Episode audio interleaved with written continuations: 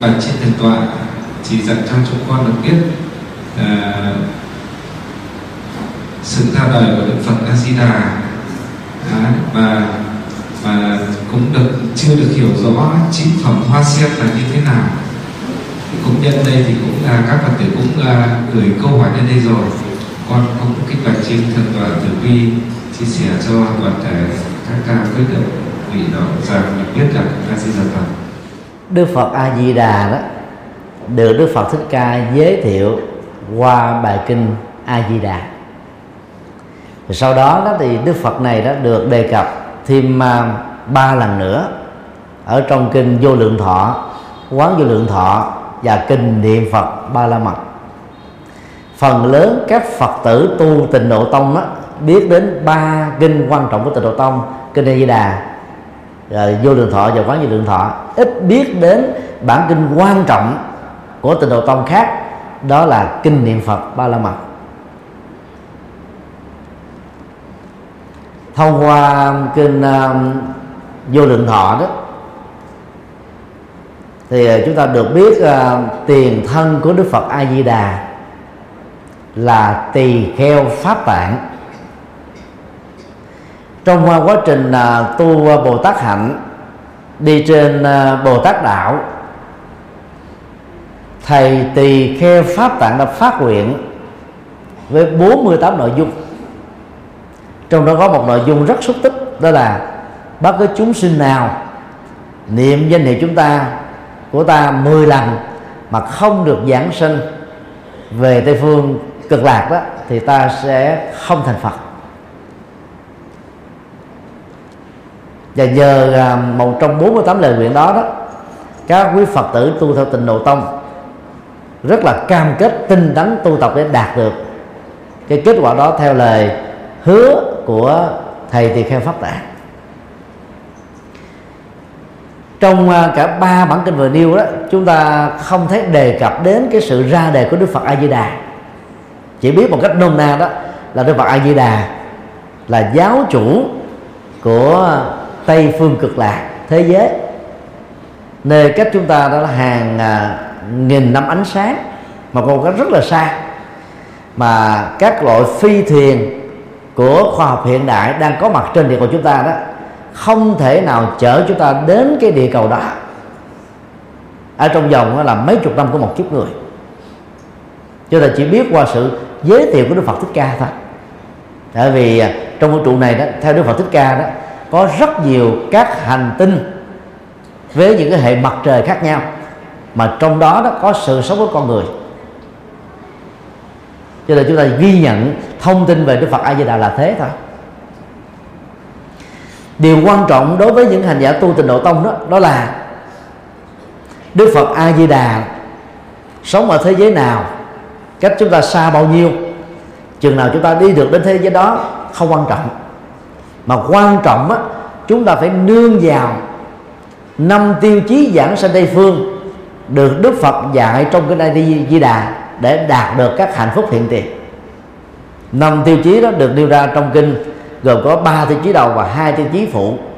Ba tiêu chí đầu đó bằng chữ hán như sau bất dĩ, thiểu thiển thiện căn, phước đức, nhân duyên, đắc sanh bị quốc không thể lấy căn lành ít công đức ít nhân duyên tốt ít mà có thể giảng sanh về thế giới tây phương của Đức Phật A Di Đà đảo ngược lại cái cách mô tả đó chúng ta sẽ có một cái câu xác định như sau công đức lớn căn lành lớn nhân duyên tốt lớn là ba yếu tố giúp cho một người tu trình độ được giảng sanh về cảnh giới của Đức Phật A Di Đà.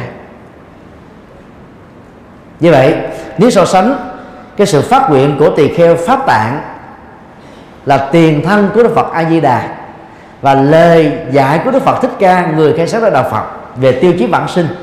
Thì chúng ta thấy là lời Phật Thích Ca trong kinh Di Đà chuẩn hơn. Lý do rất là đơn giản. Dầu là tiền thân của Phật A Di Đà nhưng lúc đó thầy pháp tạng chỉ là một vị tỳ kheo. Tỳ kheo là tức là chánh thức làm thầy. Tức là vẫn còn là một người phàm. Người phàm á, thì khi tu á, phần lớn là phát khởi tâm bồ đề. Rồi đó, ứng xử bằng lòng từ bi. Cho nên đó, mình có những cái nguyện ước tốt đẹp cho chúng sinh, cho con người, cho cuộc đời nói chung. Nhưng mà đạt được các mục tiêu đó hay không đó, thì nó không lệ thuộc vào sự phát nguyện của mình. Nó lệ thuộc vào quy luật nhân quả. Cho nên khi giác ngộ rồi đó, tất cả các đức phật đều phải độ sinh trên nền tảng của tứ thánh đế tức là phân tích nhân quả khổ đau để chúng ta tránh. Phân tích nhân quả an lạc hạnh phúc để chúng ta đi. Nhờ đó chúng ta bỏ phàm thành thánh, bỏ khổ thành ăn vui. Và đức phật a di đà cũng không phải ngoại lệ. Do vậy, khi bất cứ một hành giả nào đạt được ba tiêu chí vừa nêu còn với hai tiêu chí phụ trong cây di đà, đó là nhân duyên, xin lỗi, pháp âm lớn và niệm phật nhất tâm bất loạn thì người đó sau khi chết đó, có mặt ở trên tây phương cực độ qua chính phẩm sen hoàng và hóa sanh. Từ khái niệm hóa sanh chính phẩm sen hoàng đó được đề cập ở trong kinh vô lượng thọ và quán vô lượng thọ. Còn kinh a di đà là không có đề cập đến. Cũng cần mở một dấu ngoặc đơn nhỏ. Căn lành lớn là chuyển hóa được tham ái sân hận si mê và cố chấp còn biết ăn chay niệm phật đi chùa lại phật à, làm phước thiện chỉ đó là những cái căn lành nhỏ và căn lành vừa thôi. Còn chuyển hóa được tham sân si và chấp á, thì mới gọi là căn lành lớn. Làm công đức lớn á, không chỉ dừng lại ở chỗ làm các thiện sự tức là từ thiện xã hội mà các phật tử tại gia phải tham gia cùng với các thầy ở tại các chùa mình đang sinh hoạt tu học làm các phật sự.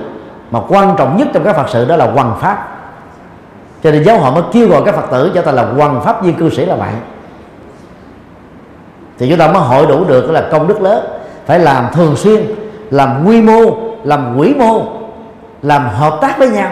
Chứ không có làm riêng lẻ, làm ờ, phân hóa, mà phải làm một cách là hợp tác. Chúng ta mới có được cái cái lệ lạc độ sinh lớn. Còn nhân duy tốt lớn là, chẳng hạn như ờ, chùa hào quang mở đạo tràng mỗi tuần chủ nhật thì có đạo tràng pháp qua tu vào buổi chiều. Bốn năm trăm người. Một tháng thì có một ngày à, khóa tu an lạc. Cả ngàn người tham dự. Đó là tạo nhân duyên tốt lớn cho mỗi thành phần phật tử, không chỉ riêng ở thành phố hải phòng này, được tu, mà nhiều người hữu duyên cũng được tu. Cho nên à, các quý phật tử cần phải cùng các thầy làm phật sự, mở thêm nhiều đầu tràng mới mời các thầy bổn sư của mình đến đến dẫn dắt và hướng dẫn Phật pháp cho những người mới này. Ba tiêu chí này phần lớn các Phật tử tại gia mới tập tành làm và chứ chưa làm xong. Mà nếu không hoàn thành được như thế, thì rất khó lòng có thể giảng sanh tây phương được. Đức Phật đã nói như thế ở trong kinh A Di Đà. Giữa Đức Phật, thích ca nói trong kinh A Di Đà, và tỳ kheo pháp tạng phát nguyện khi còn là một phàm tăng, các vị nên nương vào Đức Phật thích ca.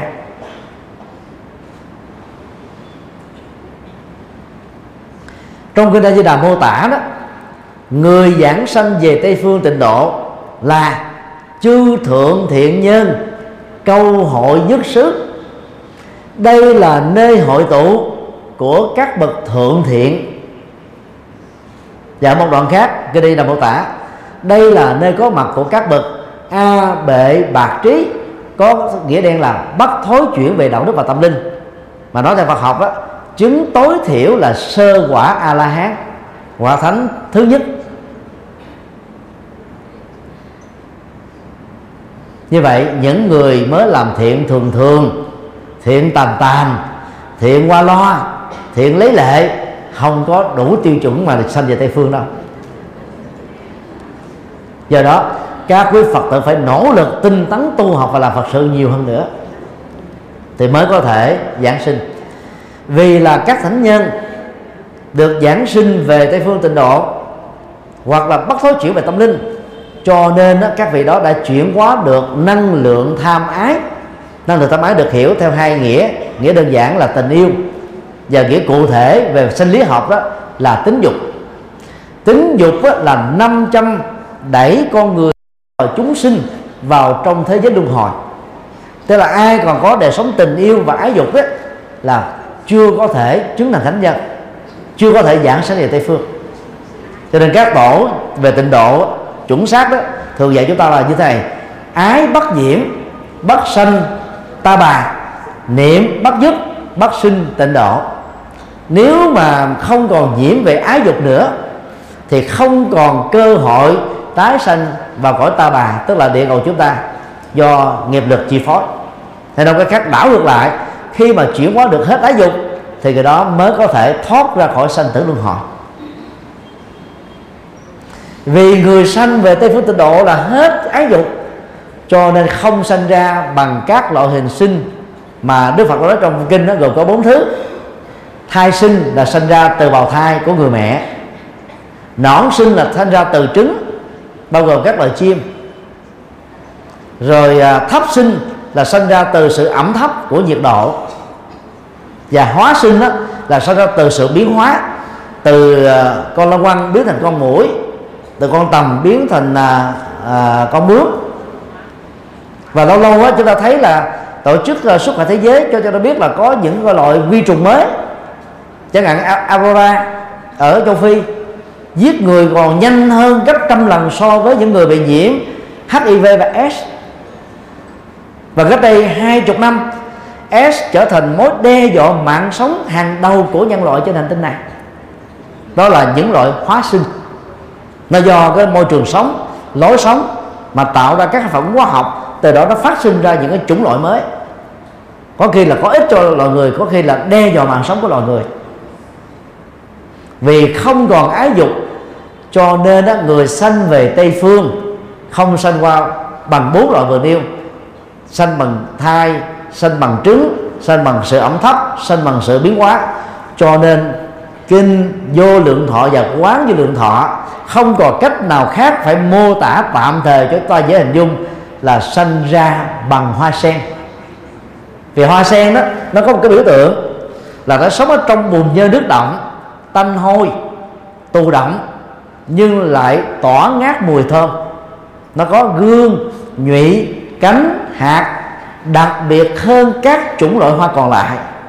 Việt Nam hiện nay chọn hoa sen làm quốc hoa vì nó đạt được 11 trên 13 tiêu chí của hệ tiêu chí do Bộ Văn hóa Giáo dục Thể thao đưa ra.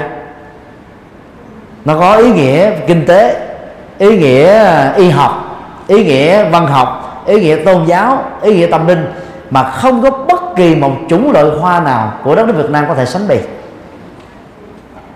Và bằng cái hình ảnh của hoa sen từ bụng dơ mà trở nên đặc biệt. Kinh à, quán vô lượng thọ và vô lượng thọ đó đề cập đến cái tình trạng hóa sanh của những người giảng sanh về tây phương tịnh độ sau khi đã chuyển hóa được hoàn toàn các hoạt động tình yêu và tính dục và sanh ra trên hoa sen. Đó là một cách mô tả thôi. Thay vì nói là người sanh ở tây phương tịnh độ không còn ái dục nữa thì nó là sanh trên hoa sen. Thế thôi chính phẩm sen vàng hay là chính phẩm hoa sen đó, thì nó có cái cách là tính. Đó là đó, nó có ba cấp chính, đó là thượng, trung và hạ. Mỗi một cái cấp chính như vậy nó chia làm ba cấp phụ. Đó là thượng thượng, rồi trung thượng, rồi hạ thượng, rồi trung thượng, trung trung, rồi trung hạ, rồi hạ thượng, hạ trung và hạ hạ. Tức là chia ra chín cái cấp bậc khác nhau tùy theo cái năng lực tu tập, gồm công đức lớn, căn lành lớn, nhân duyên pháp lớn, pháp âm lớn và nhất tâm bất loạn lớn, thì những người như thế đó đạt được hoặc là ở cấp độ, gọi là bậc thượng, hoặc là ở cấp độ bậc trung, hoặc là ở cấp độ bậc hạ. Trong kinh à, quán vô lượng thọ và vô lượng thọ đó, những người có công công đức nhỏ, căn lành nhỏ đó, thì sanh ở biên địa của tây phương đến 500 kiếp mới bắt đầu gặp được đức phật a di đà và có những trường hợp đó, hai bản kinh này mô tả phải sanh ra đến cả cả ngàn kiếp mới gặp được phật a di đà như vậy, dùng hình ảnh hoa sen với chính cái cấp bậc cao, vừa, thấp khác nhau. Nhằm mô tả về cái phương pháp tu, cái nội dung tu, giá trị tu và kết quả tu khác nhau của mỗi người do đó học thuyết đế nghiệp vãng sinh mà Phật giáo Trung Quốc đã đưa ra là không phù hợp với tư tưởng Phật học. Cho đó không phải Phật dạy, mà Trung Quốc tự đặt ra. Đế là mang, nghiệp ở đây là nghiệp phàm. Giảng sinh đó là sanh về tây phương, cực lạc của đức phật a di đà và theo học thuyết này đó, thì một số thầy của trung quốc có chủ trương rằng có những người phàm, gọi là đầy đặc còn nghiệp phàm, hành động phàm, lời nói phàm, thói quen phàm. Nhưng mà bằng lòng từ bi của đức phật a di đà và đặc biệt là bồ tát quan thế âm, tiếp dẫn sau khi chết, sẽ được giảng sanh về tây phương và sống ở vùng biên địa của tây phương tịnh độ. Cái đó là không thể chấp nhận được. Ở hải phòng chúng ta có cái khu ăn chơi đồ sơn. Ở sài gòn này nổi tiếng ăn chơi thì à, nếu mà có đế nghiệp bản sanh đó thì chúng ta sẽ có đồ sơn 1, đồ sơn 2 Sài Gòn 1, Sài Gòn 2 Việt Nam 1, Việt Nam 2 Hồng Kông 1, Hồng Kông 2 Mafia Ý 1, Mafia Ý 2 Vì đó họ mang nghiệp phàm mà. Nghiệp phàm được hiểu là gì? Nghiệp phạm pháp Nghiệp tội lỗi Nghiệp khổ đau Nghiệp bất hạnh. Đang khi ở trên tây phương tịnh độ khái niệm của sự khổ còn không có mặt huống hồ là có thật. Như vậy nghiệp phàm là không thể giảng sanh về tây phương tịnh độ được. Cho để các quý phật tử mới nghe vấn đề này lần đầu thì hơi cảm thấy uh, là nó nó mâu thuẫn nó chối tay nó khó khó chấp nhận được. Nhưng điều mà chúng tôi nêu ra đó là dựa vào kinh điển. Còn các học thuyết của Trung Quốc nêu ra đó là do cái quan điểm cá nhân của vị pháp sư tịnh độ tông đó thôi. Giữa Phật thuyết giảng trong kinh và một vị pháp sư tịnh độ tông nào đó thì theo chúng tôi đó các phật tử nên nương vào lời phật dạy chuẩn hơn. Thì nói tóm lại, để giảng sanh được tây phương tịnh độ thì phải có đủ năm tiêu chuẩn. Căn lành lớn, công đức lớn, nhân duyên tốt lớn, pháp âm lớn và nhất tâm bất loạn. Điều này ghi rõ một một ở trong cái a di đà. Còn mình quá sanh về tây phương tịnh độ, giảng sanh về tây phương tịnh độ bằng hoa sen hay bằng cái gì không quan trọng nữa. Đó là cách mô tả thôi. Còn cái cái cốt lõi mà chúng ta quan tâm là gì? Có mặt ở đó thì nó khổ đều đau hết. Nhưng mà trên thực tế đó, bất kỳ một người nào đạt được năm cái cái nội dung vừa nêu ở trong kinh A Di Đà, thì người đó đã trở thành thánh nhân ngay trong kiếp sống hiện tại này rồi. Và đã là thánh nhân rồi đó, lúc đó chúng ta chẳng cần có nhu cầu đi giảng sanh tây phương phật a di đà, đông phương của đức phật dược sư, hay là thế giới tiền đô giá na của đại nhật như lai hay của bất kỳ một vị phật nào ở trong một cái cõi giới nào. Thì vấn đề tại sao chúng ta có nhu cầu đi? Vì chúng ta muốn kết liễu toàn bộ nỗi khổ niềm đau của kiếp người mà mình đang gặp phải. Khi mà mình đã được giác ngộ mình đã được an lạc rồi đâu có cần đi nữa. Đó là lý do mà trong cái nghi thức uh, tụng kinh hữu lăng nghiêm của phật giáo đại thừa tại các chùa bắc tông thì các thầy các sư cô phát nguyện mỗi ngày vào lúc 4 giờ sáng, như nhất chúng sinh vị thành phật, chung bất ư thử thủ nê hoàng. Nếu còn một chúng sinh nào đó chưa giác ngộ thành phật con không phát nguyện đạt giác ngộ giải thoát, tức là tiếp tục hành bồ tát đạo để gần gũi với chúng sinh khổ đau, dẫn dắt họ thoát khỏi con đường khổ đau. Đó là phát nguyện bằng lòng đại bi lớn. Còn trong cái bài à, hồi hướng công đức của tịnh độ tông trung quốc đặt ra đó chúng ta thấy có hai câu nó mâu thuẫn nhau. Giữa câu trước và câu sau thôi. Đó là, thế thế thường hành bồ tát đạo. Sau đó là gì? Nguyện sanh tây phương tịnh độ trung. Câu đầu có nghĩa là gì? Con nguyện đề đề kiếp kiếp hành đạo bồ tát. Hành đạo bồ tát là không vội làm phật. Tiếp tục gần gũi với chúng sinh khổ đau ở cõi ta bà này. Từ kiếp này sang kiếp khác. Không mệt mỏi, không bỏ cuộc đối chừng. Để độ sinh rồi mình phát nguyện chưa được một giây. Nguyện sanh tây phương tịnh độ trung, con xin giọt về tây phương à.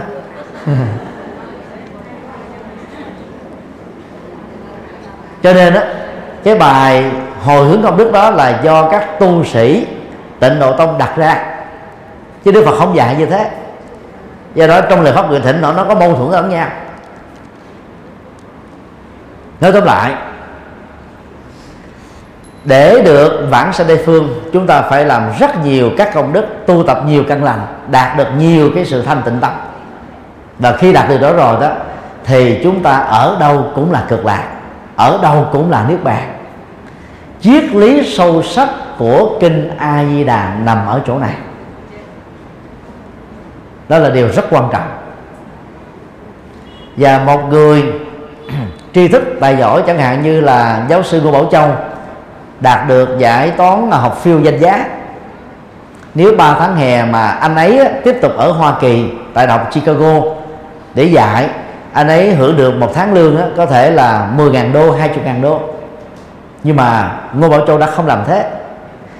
Có cơ hội 3 tháng lương ở Chicago về Việt Nam để đầu tư cho viện toán học cao cấp Việt Nam. Và viện toán học này nó có được cái sự khích lệ lớn cái thôi thúc lớn, cái lên dây có tinh thần lớn để phát triển cái ngành toán học Việt Nam. Mà toán học đó là mẹ đẻ của các ngành khoa học. Bao gồm học nhân văn xã hội và học tự nhiên. Như vậy, một nhân tài mà tiếp tục ở Mỹ, ở Pháp, ở Đức, ở Nhật, thì cũng giống như là trong sa mạc có thêm một hạt cát. Nhưng nếu nhân tài đó quay trở về lại Việt Nam để làm chúng ta thấy là có rất nhiều việc để làm, có nhiều thứ để đóng góp, có nhiều giá trị đó được thăng hoa. Cho nên các vị Bồ Tát ở trong kinh Diệu Pháp Liên Hoa tình nguyện ở lại cõi ta bà này để làm công việc độ sinh thôi ngay cả trong cái phẩm uh, tùng địa giọng xuất của kinh Pháp Hoa các vị Bồ Tát đã phát nguyện thế này. Từ các hành tinh xa xôi chúng con phát nguyện ở lại hành tinh ta bà này để giúp ngài độ sinh tức là giúp Đức Phật đó người ta ở hành tinh khác đến đây mà người ta còn muốn phát nguyện ở lại cái cõi ta bà này. Đang khi đó mình hành độ bồ tát mà mình muốn dọt đi tây phương này làm sao độ sinh được? Tuy nhiên ai muốn vãng sanh thì cứ phát nguyện vãng sanh phải hội đủ năm điều kiện ở trong kinh A Di Đà. Còn à, ai thực hành Bồ Tát hạnh đó thì tùy duyên ở lại cõi ta bà này để giúp đỡ cho những người bất hạnh và kém may mắn như mình trước đây đã từng đó là sự trả ơn Đức Phật và trả ơn Phật pháp. Xin đi gọi khác. Bản sư nam mô ni phật. Con kính bạch gặp phật giảng sư. Nghe à, con vừa mới nghe giảng sư giảng về năm tiêu chí của à, người à, hành giả niệm phật vãng sinh về tây phương cực lạc. Thì trong đó có à, cái tiêu chí nhân duyên lớn. Vậy thì trong kinh di đà có nói là không dùng phước đức nhân duyên mà được vãng sinh cực lạc thế thì vậy thì bây giờ cái nhân duyên lớn của thầy là như thế nào ạ? A di đà phật. Hồi nãy đó thầy đã trích dẫn cái à, câu bằng chữ hán đó. Mà có lẽ là bản dịch tiếng việt đó là, là dịch nó chưa chuẩn. Câu chữ hán nó như thế này xin lặp lại. Bất dĩ thiểu thiện thiện căn phước đức nhân duyên đất sanh bỉ quốc bỉ đây là đại từ chỉ cho đức phật a di đà bỉ quốc là đất nước của đức phật a di đà và nghĩa đen của câu này là không thể đem căn lành ít ờ, công đức ít, nhân duyên ít mà sanh về tây phương được. Và khi đảo ngược lại như thầy đã giải thích trong câu trả lời à, trước đây đó đó là muốn dẫn sanh tây phương thì chúng ta phải có căn lành lớn, công đức lớn, nhân duyên tốt lớn nhân duyên tốt lớn đó có thể được hiểu nôm na với ba góc độ như sau.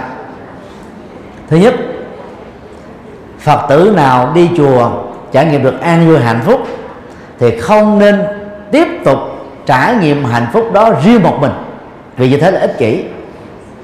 Chúng ta phải tìm mọi cách để giúp đỡ cho người thân chúng ta trở thành các phật tử như mình để trải nghiệm cùng nhau. Đạo tràng à, pháp hoa của chùa hào quang đó khi à, mới vào thì à, chúng tôi có hỏi các phật tử nam á, tại đây đó bao nhiêu phật tử nam tham gia đạo tràng? Thì có một phật tử trả lời 15 vị. Số còn lại là khoảng bốn năm trăm vị phật tử nữ. Như vậy đó bốn năm trăm vị phật tử nữ phải có trách nhiệm tạo nhân duyên tốt lớn cho các ông chồng của mình trở thành phật tử. Mà muốn như thế đó thì các bà vợ phải chứng minh cho chồng và con của mình thấy. Kể từ khi tôi làm phật tử của chùa hào quang nói riêng và của các chùa phật giáo nói chung, tôi có những thay đổi tích cực, an lạc, hạnh phúc. Trước đây khó khăn, dễ cào nhào càng nhằn, bây giờ quan hỷ. Trước đây đó thì có thể còn sanh nạnh, bây giờ là lăn xả, phụng sự. Trước đây đó, nhút nhát, bây giờ tự tin. Trước đây đó, dựa dẫm, bây giờ đó tự lập. Trước đây đó là lợi ích cho thai nhân đó được ờ, 10 phần, bây giờ được 100 phần. Chúng ta phải chứng minh được những sự tiến bộ tích cực đó đối với người thân của mình. Thì lúc đó không có lý do gì các ông chồng cấm cản không cho các bà vợ đi chùa. Thậm chí, bữa nào không đi đó, các ông còn nhắc quý bà phải đi nữa là khác. Đó là tạo nhân duyên tốt lớn cho chồng và các con chúng ta trở thành phật tử. Thứ hai lập đạo tràng và phát triển đạo tràng cộng tu. Kể từ khi uh, trưởng lão hòa thượng thích trí quảng mở đạo tràng đầu tiên vào uh, những năm 1990 của thế kỷ 20 đó thì những đạo tràng pháp qua đầu đó nó chỉ có khoảng chừng vài chục người thôi. Một trong những đạo tràng pháp qua đầu á là nằm ở uh, chùa Lý triệu Quốc sư do hòa thượng thích bảo nghiêm uh, chủ sướng chỉ có vài chục người. Nhưng mà một năm sau đó thôi, đạo tràng pháp hoa ở đó là đã có hàng trăm người. Cho đến bây giờ là mỗi buổi sáng vào lúc 5 giờ đó, các phật tử trong đạo tràng pháp hoa đến chùa tụng kinh khoảng 400 người. Còn ở tại chùa ấn quang, nơi trưởng lão hòa thượng thích trí quảng tu học lâu năm và làm đạo lâu năm đó, thì 5 giờ khuya, bất luận thời tiết khí hậu thế nào, bốn năm trăm người đã đến chờ chùa mở cửa để vào tụng kinh bổ môn pháp hoa tức là những lão đạo tràng đó đã rất có nhiệt quyết tình nguyện trở thành các con chim đầu đàn để thiết lập quyến thuộc bồ đề. Nhờ đó mà các phật tử đó dần dần biết đến đạo tràng, tham gia đạo tràng và trở thành một đạo tràng rất vững mạnh. Đó là chúng ta đang tạo nhân duyên tốt lớn cho những người đồng tu của chúng ta biết được Phật pháp và tham gia đạo tràng tu học. Ở ngữ cảnh thứ ba, rộng hơn chút chúng ta phải phát nguyện độ những người dân nước lạ về phương diện này đó, các phật tử tại gia làm chưa hiệu quả. Chúng ta mới nghĩ đến người thân huyết thống. Chúng ta mới nghĩ đến bạn bè. Chúng ta chưa nghĩ đến những người dân, những người không có đạo. Theo thống kê của Tổng cục Thống kê Việt Nam, vào ngày 1 tháng 4 năm 2009 trên toàn nước Việt Nam hiện nay chúng ta mới có được 6 triệu 900 ngàn Phật tử thôi. Trên tổng số 90 triệu dân. Đây là con số thảm hại, quá tệ. Phật giáo du nhập vào Việt Nam trước Trung Quốc khoảng 200 năm. Thế nên là Phật giáo có mặt tại Việt Nam khoảng à, gần 22 thế kỷ rồi. Giờ thầy lý rằng đó chúng ta có khoảng à, 95% dân số là Phật tử. Trước năm 1945 Việt Nam có khoảng 45 triệu dân. Vào thời điểm đó chúng ta có khoảng 80% dân số là Phật tử. Sau mấy chục năm xã hội chủ nghĩa Từ năm 45 ở miền Bắc 54 ở Bắc Trung Bộ Và 75 ở miền Nam Dân số Phật tử chúng ta bị tuột giảm một cách rất là thảm hại. Đằng khi đó thì chủ giáo có mặt tại Việt Nam Trong thời kỳ Pháp thuộc. Nay đó họ có được đó, khoảng 5 triệu 700 nghìn tín đồ trên toàn quốc. Như vậy đó, Phật tử chỉ mới hơn được đạo Thiên Chúa khoảng một triệu mấy thôi. So về cái thời gian tồn tại của Phật giáo, đồng hành với dân tộc tại đất nước này đó, thì cái con số đó là bị rất quá nhiều. Và thống kê của tổng cục thống kê Việt Nam cho biết đó, có 85% dân số của Việt Nam hiện nay là không có đạo. Được hiểu, chia làm hai nhóm nhóm thứ nhất là theo đạo thờ ông bà. Và nhóm thứ hai đó là các đảng viên đảng cộng sản việt nam. Những người gọi là theo chủ nghĩa vô thần. Số lượng các đảng viên trên toàn quốc việt nam khoảng một triệu người chỉ đến một triệu rưỡi thôi. Như vậy, ít nhất là mấy chục triệu người còn lại vẫn đang còn tiếp tục theo đạo thờ ông bà. Tạo nhân di tốt lớn, được hiểu trong ngữ cảnh rộng này đó, là mỗi phật tử phải cam kết, phải phát nguyện dấn thân, chia sẻ, mồi đèn, ánh sáng chân lý của Đức Phật mà mình đã tiếp nhận được cho những người dân nước lạ. Để cho họ cũng có cơ hội trở thành Phật tử và trải nghiệm được hạnh phúc và cải thiện đời sống xã hội của họ như chúng ta đã từng làm. Giáo hội Phật giáo Việt Nam cần nhiều các Phật tử năng động, tạo nhân duyên tốt lớn về phương diện thứ ba này. Chúng tôi đã có à, hai lần thuyết à, giảng ở tại úc châu bốn lần ở tại hoa kỳ ba lần cho khoảng 10 nước ở tại à, châu âu. Mỗi lần trung bình 2 tháng đến 2 tháng rưỡi. Thuyết giảng trên 100 ngôi chùa thuộc 11 giáo hội Phật giáo của người Việt Nam ở hải ngoại. Về điều kiện này chúng tôi là người phá kỷ lục. Được được cái nhân duyên tốt đó được các thầy các sư cô ở nhiều chùa, ở các quốc gia đó, tạo điều kiện thuận lợi để thuyết giảng Phật pháp.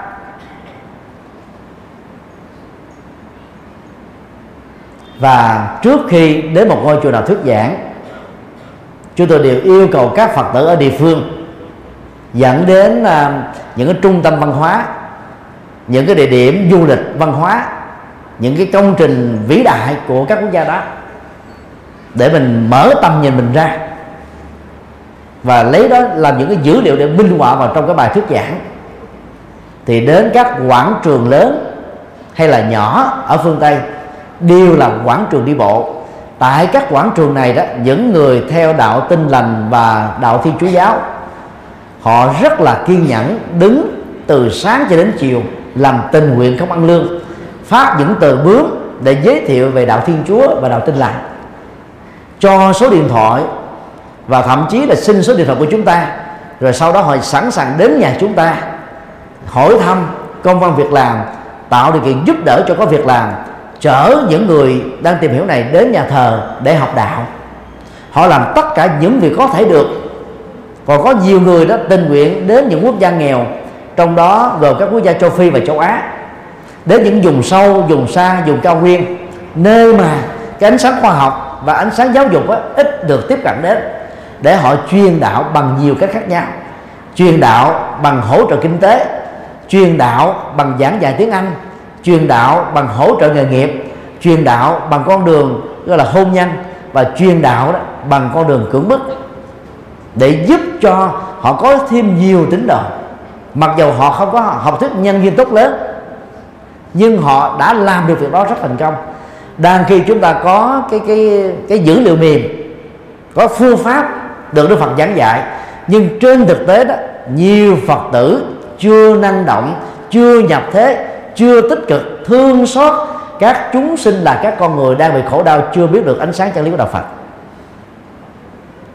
Cho nên à, thầy tha thiết kêu gọi các quý Phật tử tham gia vào à, các cái ban hộ niệm đó. Thay vì đó, chúng ta bỏ ra hàng giờ, hàng ngày để hộ niệm cho một người vừa chết hay là gần chết, thì mấy chục người đó hãy tỏa ra khắp mọi nơi. Và mỗi người đó, theo lời dạy của đức phật, này các đệ đức, này các đệ tử, mỗi người hãy đi một hướng, đừng đi trùng hướng nhau. Hãy đi vì phúc lệ vì hạnh phúc, vì an lạc cho số đông, cho nhân loại này. Đó là lời hiệu triệu của đức phật ngay sau khi đức phật thuyết giảng, ba bài kinh đầu tiên ở tại vườn nai gần sông hằng. Mấy chục cây số.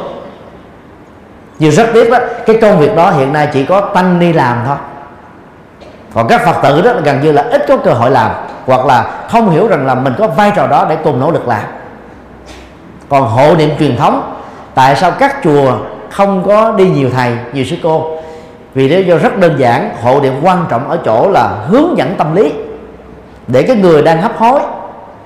Rũ bỏ được sự chấp trước vào cơ thể, rũ bỏ được nỗi sợ hãi về cái chết, rũ bỏ được những cái tâm lý là tình yêu, gia tài, sự nghiệp, rũ bỏ được cái hận thù, cái oan trái, các cái tiếc nuối nói chung, để cái chết được diễn ra một cách nhanh chóng và nhẹ nhàng. Còn những người vừa mới tắt thở thì hồn niệm để giúp cho họ có cảnh giới tái sanh được an lành nhờ vào cái cái cái tác động tích cực của hộ niệm này cho nên đó từ mấy nghìn năm qua đó, các thầy, các sư cô đi hộ niệm chỉ có một thầy hoặc là hai vị. Là đã đủ rồi. Ở thời gian hộ niệm trung bình nó chỉ có vài chục phút thôi. Chứ không có cường điệu như như cái phong trào bây giờ. Và toàn bộ thời gian và nhân sự còn lại, đổ dùng và tập trung cho những người còn sống. Bây giờ chúng ta thử hình dung đi. Tạo nhân duy tốt lớn cho một thiếu nhi ở tuổi là lên sáu nếu các cháu ấy được trở thành phật tử từ nhỏ, nếu về sau này cháu ấy được sống đến 70 tuổi, thì cháu đó đã có tối thiểu 64 năm tiếp tục trong tương lai sống đời sống an lạc, hạnh phúc của một kiếp người và làm lệ lạc cho nhiều người khác. Một thanh niên ở tuổi 20 sống đến tuổi 80 thì từ khi được quá độ làm Phật tử, ít nhất có 60 năm để phụng sự và làm lễ trong cuộc đời. Còn người chết là đã kết thúc không lệ lạc gì cho ai ngoài chính bản thân họ thôi. Do đó, tạo nhân duyên tốt lớn được hiểu là chúng ta phải độ càng nhiều càng tốt những người đang còn sống. Hiện đang có bốn đối tượng đang quay lưng lại với đạo Phật và rất cần đến các hoàng pháp viên cư sĩ nỗ lực để cảm hóa họ. Thứ nhất là giới làm chính trị. Vì hiện nay đó, nhiều người làm chính trị người ta xem đạo Phật là đạo mê tín dị đoan, đang khi đạo Phật là đạo triết học, là đạo khoa học đạo nhân bản. Nhưng mà vì cái cách làm đạo của chúng ta có vấn đề, cho nên triết lý sâu sâu Đức Phật đó là bị ngộ nhận. Thứ hai đó là thành phần kinh doanh. Gần như là ta ít đến chùa, lâu lâu đó mới đến chùa một lần, chứ không có đến thường xuyên để tu học. Thứ ba là giới trí thức, bao gồm giới giáo sư, tiến sĩ, bác sĩ, kỹ sư. Với thành phần trí thức đó đó, người ta chưa có thỏa mãn hài lòng về cái cách thức hành đạo của các tu sĩ và phật tử. Và thứ tư là giới trẻ đến chùa phần lớn chúng ta cho thấy ông già bà cả. Và ở miền bắc á, còn có một cái nhận thức rất là sai lầm. Trẻ vui nhà già vui chùa. Như vậy là người nào mà dưới u 50 mà đến chùa ta nghĩ là hay bị hay bị chạm mạch người nào nghĩ như thế mới là chạm mạch chúng ta phải đổi lại cái câu đó như thế này. Trẻ vui chùa già vui nhà. Thì khi lớn tuổi rồi đi đứng nó khó khăn. Ở nhà, chúng ta vẫn có thể tu tập được. Và giới trẻ bao gồm thiếu nhi và thanh niên đó, phải đi chùa, vào những cái ngày khóa tu, vào những ngày chủ nhật, để các cháu đó được bồi dưỡng về đạo đức, trở thành những người tự lập, có hiếu thảo với cha mẹ, biết ơn nghĩa với cuộc đời, làm những việc nghĩa lệ thì cuộc đời này đó hạnh phúc và bình an biết dường nào. Đó là bốn đối tượng mà theo thầy đó là các phật tử và tăng ni chúng ta đang bỏ ngỏ. Phần lớn đến chùa là giới bình dân thôi và chị em phụ nữ. Do đó tạo nhân duyên tốt lớn cho bốn đối tượng này chúng ta sẽ biến đạo phật trở thành thiên đường ngay trong nước việt nam. Thiên đường tại ngay những cơ, cơ sở làm việc. Và tràn vỗ tay của các quý phật tử đó thể hiện cái tính cam kết mong quý vị nỗ lực cùng các thầy các sư cô làm sứ mệnh quan trọng bậc nhất này.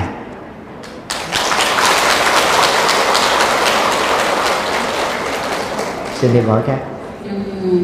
Tụng diện pháp liên hoa à, sự thấu hiểu của con là giúp cục lại là Phật đã dạy cho chúng con biết là trong mình có trí kiến Phật mình có thể thành Phật được nếu mình tu theo đúng đường Phật dạy. Nhưng mà con vẫn chưa hiểu rõ được là tích môn và bổn môn vậy thầy bố thí cho con để hiểu rõ được tích môn và bổn môn. Nam mô a di đà phật. Bổn môn á có nghĩa đen là cánh cửa gốc. Tích môn á, là cánh cửa nó thuộc về là cái dấu tích. Cái được thể hiện ra mà chúng ta có thể nhìn thấy được. Tức là giữa một bên đó là cái cái nguyên lý và một bên đó là những cái biểu hiện cụ thể. Và bổ môn pháp hoa có nghĩa là pháp hoa cốt lõi cái pháp hoa gốc. Mà theo trưởng lão hòa thượng thích trí quảng đó, nó gồm có một số phẩm được trích ở trong cái tiểu phẩm này. Mà theo đó đó người thọ trì kinh nhiều pháp liên quan chỉ trong vòng khoảng một giờ đồng hồ thôi có thể nhớ được hết tóm thâu được hết toàn bộ cái cái cốt tủy của tinh thần triết lý kinh diệu pháp liên hoa.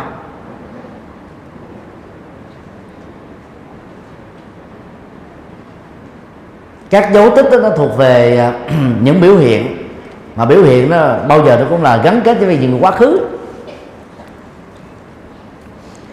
Cho nên khi tu tập á, thì tông pháp hoa đề cập đến à, vừa là bổn môn mà vừa là tích môn.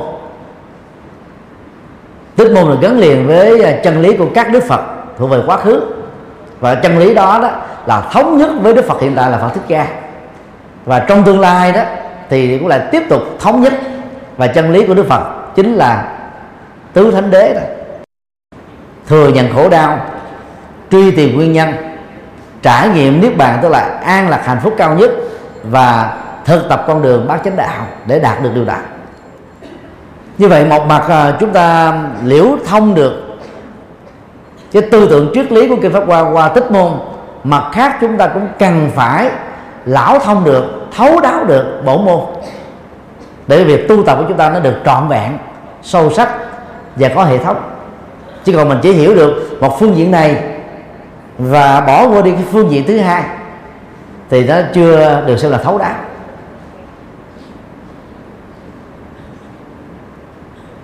Cái gì nó cũng có hai mặt của một vấn đề. Ví dụ như um, trong uh, pháp môn tình độ tâm thì người ta thường là dựa vào cái lời phát nguyện của tỳ kheo pháp tạng vì không có tỳ theo pháp tạng thì không có đức phật a di đà và tỳ kheo pháp tạng được xem như là tích môn của tình độ tâm và đức phật a di đà được xem như là bổ môn của tịnh độ tâm mối quan hệ này đó là là là liên đới với nhau. Tuy nhiên đó để tu tập đó, thì chúng ta phải dựa vào lúc mà phật a di đà đã trở thành phật rồi và trở thành là giáo chủ của thế giới tây phương cực lạc.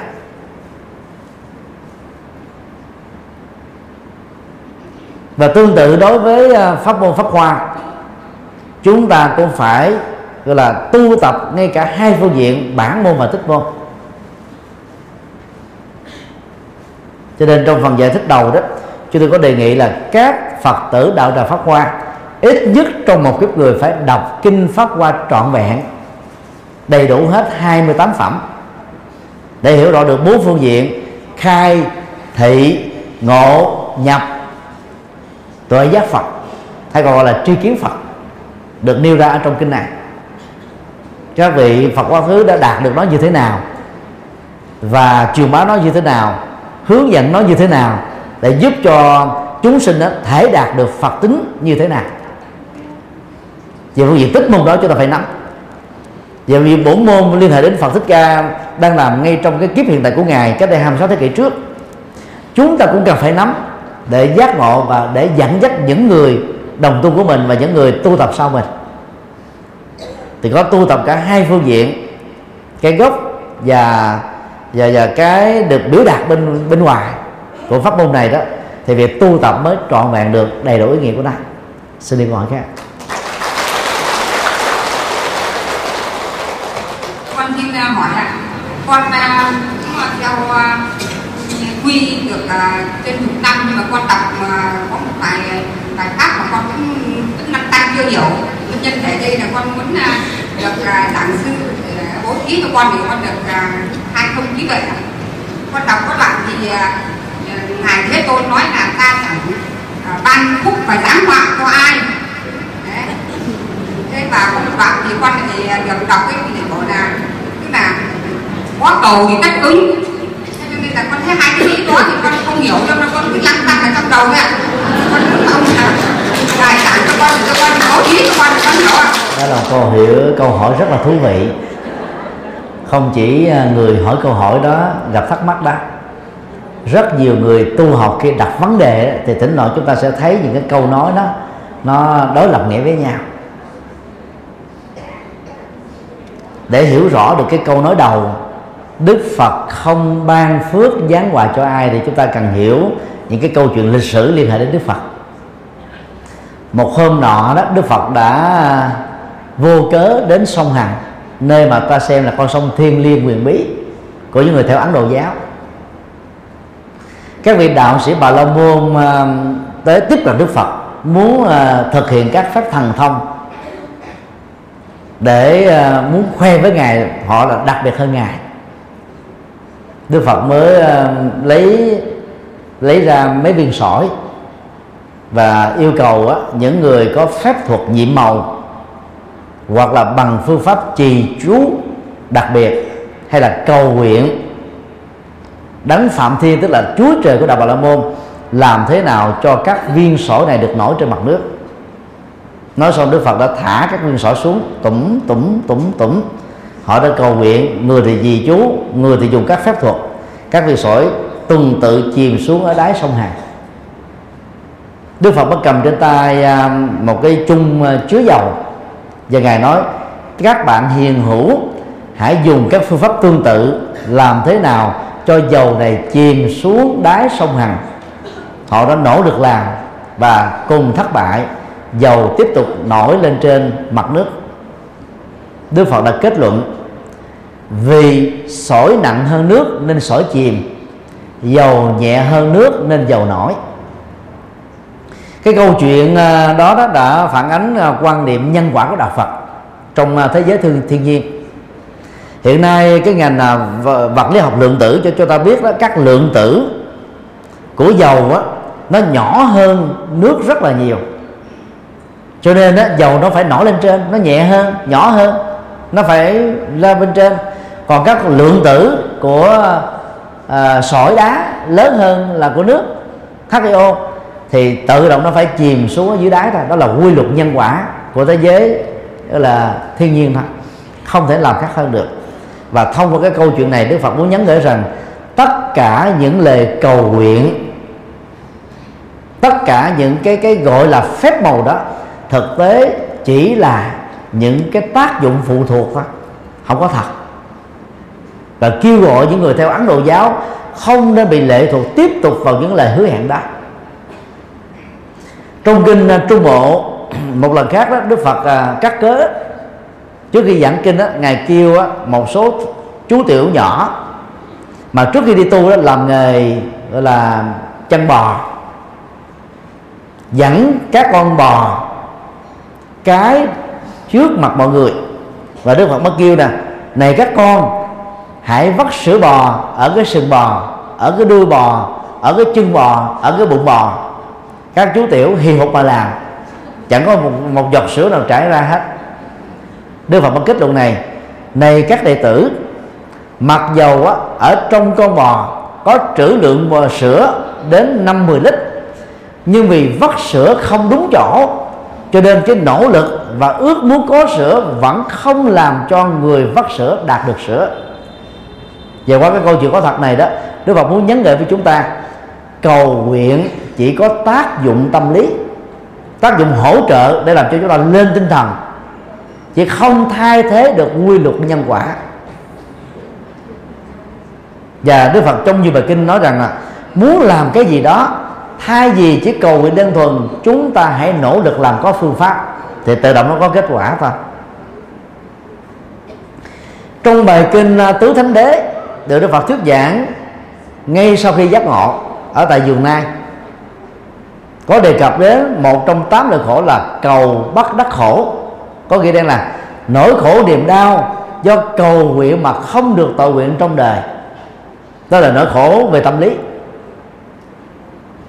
và Đức Phật không có khích lệ chúng ta thiên nặng về cầu nguyện. Dĩ nhiên à, có những cái cầu nguyện tích cực như là cầu nguyện hòa bình thế giới, cầu cho đất nước được độc lập chủ toàn, dân tộc, cầu cho mọi người được cơm no áo ấm, cầu cho mọi người hết bệnh, ít đi tai nạn giao thông, giảm đi à, tệ nạn xã hội. Đây là những cầu nguyện tích cực chúng ta phải làm. Để nó thể hiện cái cam kết chúng ta từ những cầu nguyện đó, chúng ta phải biến những cái ước mơ đó trở thành các hành động cụ thể để biến thành hiện thực cái đó đó đức phật gọi trong ba bảy phẩm trợ đạo là gì? Dục như ý túc tức là ước muốn được thành tựu như ý. Chúng ta phải cần có những thứ đó để tạo thành cái nguồn động lực chính trở thành sự thôi thúc chính trở thành sự thúc giục chúng ta để chúng ta gọi là không bỏ cuộc đối chừng trong các nỗ lực có lý tưởng mà cao thượng. Như vậy là giữa những ước muốn á, Đức Phật khích lệ ước muốn chân thành cao thượng lợi lạc và biến chúng thành hiện thực bằng các hành động cụ thể, chứ không đơn thuần dừng lại ở ước nguyện và cầu nguyện. Chính vì thế mà đức phật mới khẳng định rằng là ngài không thể ban phước cho ai. Vì phước phải do chúng ta tự tạo ra. Giáng họa là chức năng của thượng đế và các thần linh được đề cập ở trong các kinh thánh. Trong các kinh thánh à, nhất thần, gồm có do thái giáo, Kitô giáo tin lành giáo, chánh thống giáo anh giáo, hồi giáo, nho giáo và bà la môn giáo. Đều giống nhau ở chỗ người ta thừa nhận rằng là ông thượng đế có hai chức năng. Thứ nhất là khai sinh ra con người và dạng vật, tức là cha mẹ của dạng vật. Thứ hai đó là tiêu diệt sự sống trên toàn hành tinh này qua nạn hồng thủy, tức là sóng thần, hoặc là động đất, hoặc là các loại thiên tai nói chung. Vì chúng ta ít đặt câu hỏi, chúng ta thấy nó bình thường.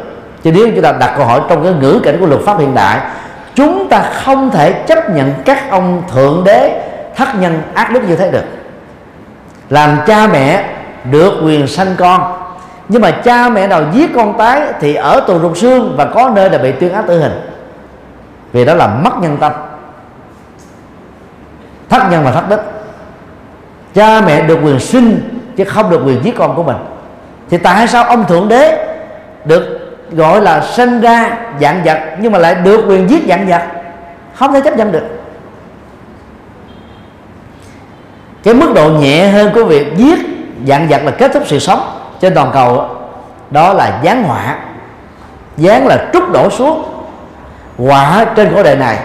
Và trong các kinh thánh người ta thường nói là khi mà thượng đế giận dữ, thượng đế sẽ tạo ra nạn hồng thủy này Ờ, tạo ra động đất nè, tạo ra dịch bệnh nè ờ, tạo ra chiến tranh nè, tạo ra những sự tan tốc đối với những người nào không tin vào thượng đế. Trong kinh thánh là cụ ước của do thái giáo, mà thiên chúa giáo, tin lành giáo, chánh thông giáo, anh giáo sử dụng lại đó, thì có cái câu chuyện về trái sung quý vị biết cái câu chuyện này không? Thì chuyện kể rằng đó là mấy thầy trò của thượng đế đang đi qua một cái cái sa mạc hốc há khó khó thở do thiếu oxy và thiếu nước. Nhìn từ xa nó có một cái cây và Chúa và các đồ đệ của ngài muốn là tới đó có được nước. Đó, thì khi tới nơi đó thì chẳng thấy nước chỉ thấy một cái cây sung. Mà cây sung ngay cái mùa đó là không có trái. Cho nên ông thượng đế mới phán với cây sung như thế này ta là người đã sinh ra nhà ngươi. Nếu ta không ăn được trái của nhà ngươi đó thì ta phán đề đề kiếp về sau không ai có thể ăn được nhà ngươi được. Nói xong á, cây sung bắt đầu trở thành xù xì. Trái của nó xù xì, cái da của nó xù xì. Nhưng mà thực ra đó là ông thượng đế trong kinh thánh của ước này chưa từng đến miền bắc. Ở miền bắc ăn trái sung nhiều loại khác nhau, ăn rất ngon lành. Trái sung trở thành một thực phẩm không thể nào gọi là thiếu được trong mâm cơm của văn hóa ẩm thực ở miền bắc. Dù nó xù xì nhưng ăn rất ngon có sao đâu. Đó là giáng họa lên cây sung nói chung là ông thượng đế nào trong bất kỳ tôn giáo nào cũng có chức năng giáng họa tức là quăng họa xuống cho cuộc sống con người mà họa nặng nhất là cái chết. Đó là thể hiện cái tính toàn năng của thượng đế. Cái tính toàn năng đó rất ác độc. Và đức phật đó, qua tư tưởng của các kinh do ngài tuyên thuyết và để lại đó là ngài không làm chức năng giáng họa. Vì đức phật là đại từ bi thì làm sao mà giáng ngoại cho hay? Không mang hạnh phúc cho người khác thôi. Còn đức phật dạy chúng ta là phải chia sẻ hạnh phúc giúp đời cứu người bằng hạnh từ bi mà. Cho nên đó không giáng quả, không ban phước đó đó là một cái chủ trương rất phù hợp với luật nhân quả. Còn có cái câu mà có cầu tất ứng đó đó là quan điểm phật giáo dân gian.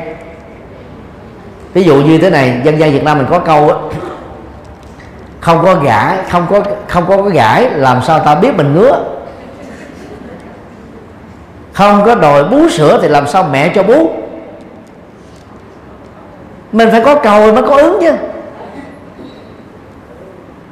Ví dụ như các quý phật tử mà không có nhu cầu thì thượng tọa thích thanh nghiêm đã không tổ chức khóa tu đạo tràng pháp qua hàng tuần chủ nhật đâu. Cái đây là có cầu có ứng đó, rõ ràng. Và hiện nay đó trên nước Việt Nam mình đó, nhiều à, thành phố và và tỉnh đó, chi tiêu quá cái ngân sách cho phép, thì họ phải nộp đơn lên chính phủ trung ương để xin cái trợ cấp ờ, ngân sách chứ bằng không là là điều hành cái cái tỉnh đó bằng cách nào mà được. Không có tiền lương trả cho nhân viên là làm sao mà phát triển kinh tế được. Cho nên khi chúng ta thiếu cái gì, chúng ta phải có cái cầu về cái đó thì nó mới có sự cung ứng. Cái cái cái cung và cái cầu nó phải tương thích với nhau thì cái nền kinh tế mới phát triển được thì trong hoạt động mà tâm linh cũng vậy cũng phải có cầu và có ứng tha lực á, là hiện tượng có thật ở trong đời. Ví dụ như là là là là người mẹ giúp đỡ cho con em mình 9 tháng 10 ngày trong ờ, bụng mẹ sau đó cho con em 3 năm bú mớm rồi dẫn dắt con em mình 12 năm học ở nhà trường. Cho đến lúc thành tài thì tất cả cái đó đều được gọi là hành động tha lực cao quý. Nhờ sự hỗ trợ của cha mẹ nâng đỡ của cha mẹ đó mà chúng ta thành công đỡ vất vả. Như vậy, đạo Phật khích lệ chúng ta là tiếp nhận các hỗ trợ tích cực để chúng ta không bị rơi vào tình trạng dựa dẫm vào cha mẹ. Và tương tự là các đức Phật có lòng từ bi, nhưng mà nương tự vào tha lực của các đức Phật, chúng ta không trở thành những người dựa dẫm vào các đức Phật và Bồ Tát. Chúng ta phải tự lực cánh sinh. Và ngài A La Hán A Nan trong kinh Thủ Lăng Nghiêm đó, có tâm sự với Đức Phật. Bà Thế Tôn, trước đây con cứ ngỡ rằng đó là em của ngài và cũng là đệ tử thư ký của ngài. Ngài có được cái kết quả an vui hạnh phúc thì con cũng hưởng được lây nhưng không ngờ ai tu đấy chứng ai thực tập là có được kết quả.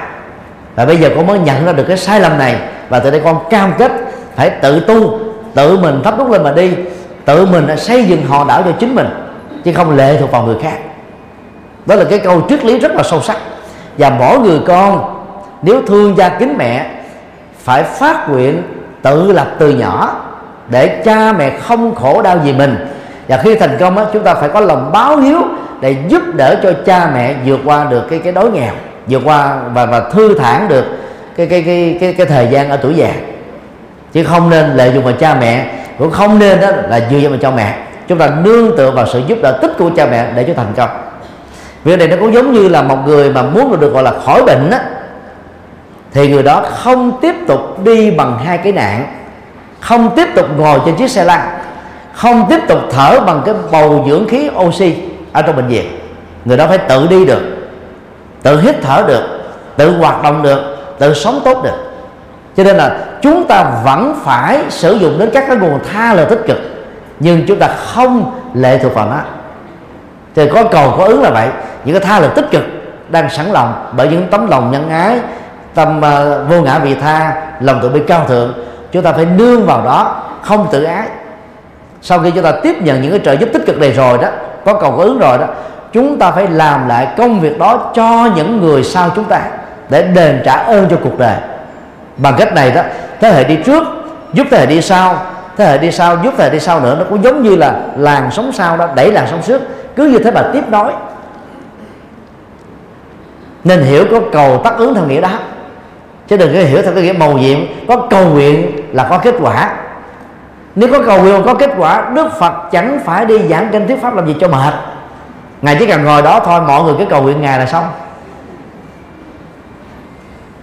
Cầu nguyện để tăng thêm giá trị niềm tin. Cầu nguyện để tăng thêm cái cái nỗ lực cam kết. Cầu nguyện để thúc đẩy chúng ta dẫn dắt chúng ta, biến chúng ta trở thành những người có lý tưởng lớn, có hạnh nguyện lớn, có hành động lớn, có phụng sự lớn. Chứ người mà không có ước mơ, không có cầu nguyện cao thượng đó thì khó mà làm được những việc cao thượng. Phải hiểu được như thế thì chúng ta sẽ không thấy cái câu đó là không ban phước giáng quả, mâu thuẫn với cái câu đó là hữu cầu tác ứng. Xin đi câu hỏi khác.